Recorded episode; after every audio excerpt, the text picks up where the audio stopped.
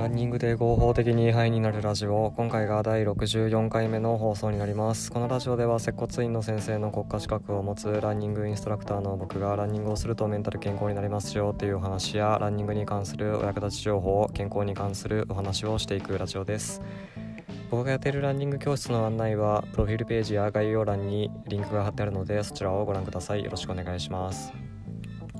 運動がどれぐらいメンタルにいいかっていうのは研究とか実験でもいくつも証明されていてうつ病の患者さんに運動してくださいっていったグループと薬を飲んでくださいっていったグループに分けた場合どっちが症状が改善されたかを比べた実験があるんですがその実験では運動も薬もどっちも同じぐらい症状が改善されたというふうになっています。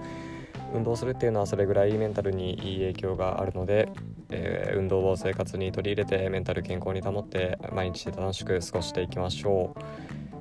はい、えーと、最近ね、涼しい日が出てきましたね。もう朝晩なんかは結構寒いと思うんですけれども、えー、僕もパジャマようやく長袖、長ズボンにしましたよ。えー、今までハーパンで寝てたんですけどね、さすがに寒いなと思って、えー、ちょっとさすがに変えましたね。はい。で、えーとですね、今日はですね、温度とランニングパフォーマンスの関係についてお話ししていこうと思います。えー、と最近涼しくなってきてね走りやすくなってきたっていう方も多いと思うんですけれども、えー、まあ、実際ね涼しい方がランニングは適しているんですよね。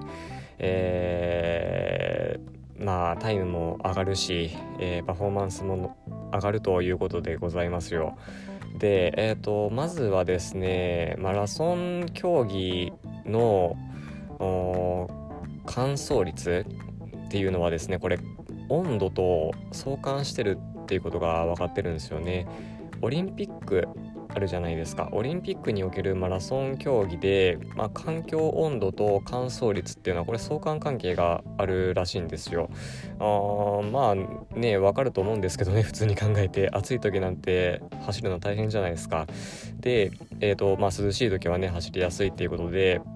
まあ、これ実際に調べたところオリンピックでは温度と乾燥率は相関関係があるっていうことですね。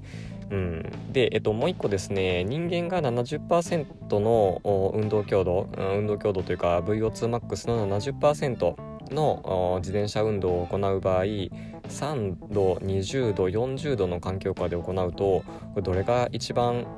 うん、運動時間短いかを調べた実験があるんですけど、まあ、これもね予想通りですよね。やっぱ40度の時が一番運動時間が短くなるんですよね、まあ、すぐに疲れちゃうっていうことで。うんっていう実験もあります。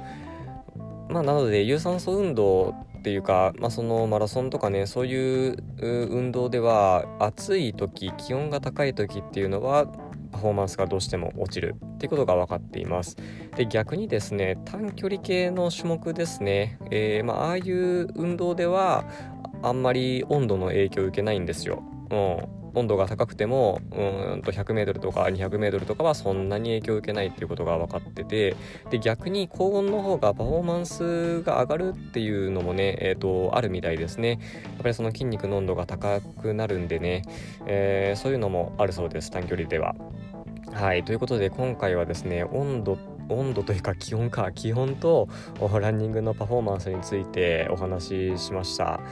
えーと、オリンピックにおいてはですねマラソンの乾燥率っていうのは温度と相関関係があるし、えー、VO2max の70%の運動強度で、えー、自転車を漕ぐ実験では、えー、3度20度40度の場合40度がやっぱり一番早く疲れやすい。っていうことが分かっています。で逆に短距離系の種目はそんなに温度の影響を受けませんよ。むしろ暑い時の方が